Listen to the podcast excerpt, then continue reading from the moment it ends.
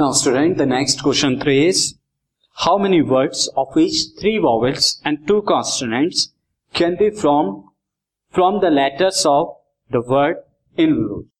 Involute के जो letters हैं, उनके letters में से आपको ऐसा word बनाना है जिसमें 3 vowels और 2 consonants. C. First of all, letter involute को मैंने लिखा हुआ है. Now अब यहाँ पर अगर हम देखें आंसर के अंदर, यहाँ पर कितने vowel और कितने consonant है पहले हम देख लेते हैं. I is a vowel, O is a vowel, U is a vowel and E is a vowel.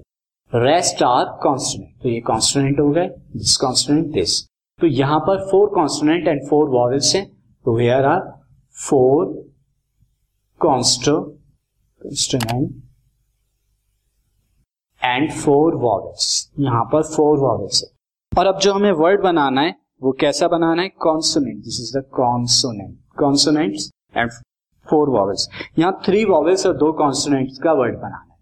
तो आपको 3 vowels और 2 consonants का जो word बनाना है उसमें अब आप पहले selection कीजिए. तो select 3 vowels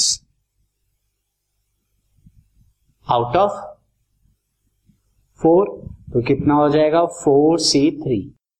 And select 2 consonants out of 4, again out of 4 से, तो ये 4C2 हो जाएगा. तो ये तो आपका सिलेक्शन है, बट आपको अभी अरेंज भी करना है. तो टोटल 3 और 2 5 आपने सिलेक्ट किए, और 5 का अरेंजमेंट क्या होता है? 5 फैक्टोरियल. तो नंबर ऑफ सच वर्ड्स, जो आपको वर्ड बनाना है, नंबर ऑफ सच वर्ड क्या हो सकते हैं? 4C3 into 4C2. ये तो ओनली सिलेक्शन हुआ, but what about the arrangement? Arrangement is 5 फैक्टोरियल.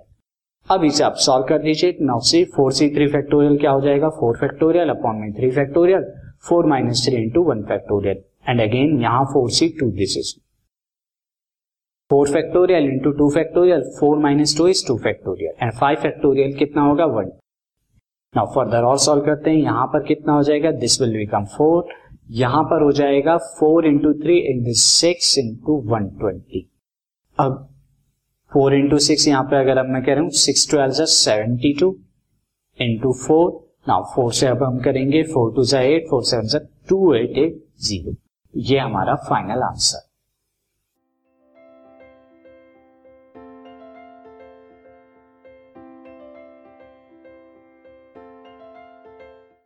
This podcast is brought to you by Hubhopper and Shiksha Abhiyan. अगर आपको ये पॉडकास्ट पसंद आया तो प्लीज़ लाइक, शेयर और सब्सक्राइब करें, और वीडियो क्लासेस के लिए शिक्षा अभियान के यूट्यूब चैनल पर जाएं.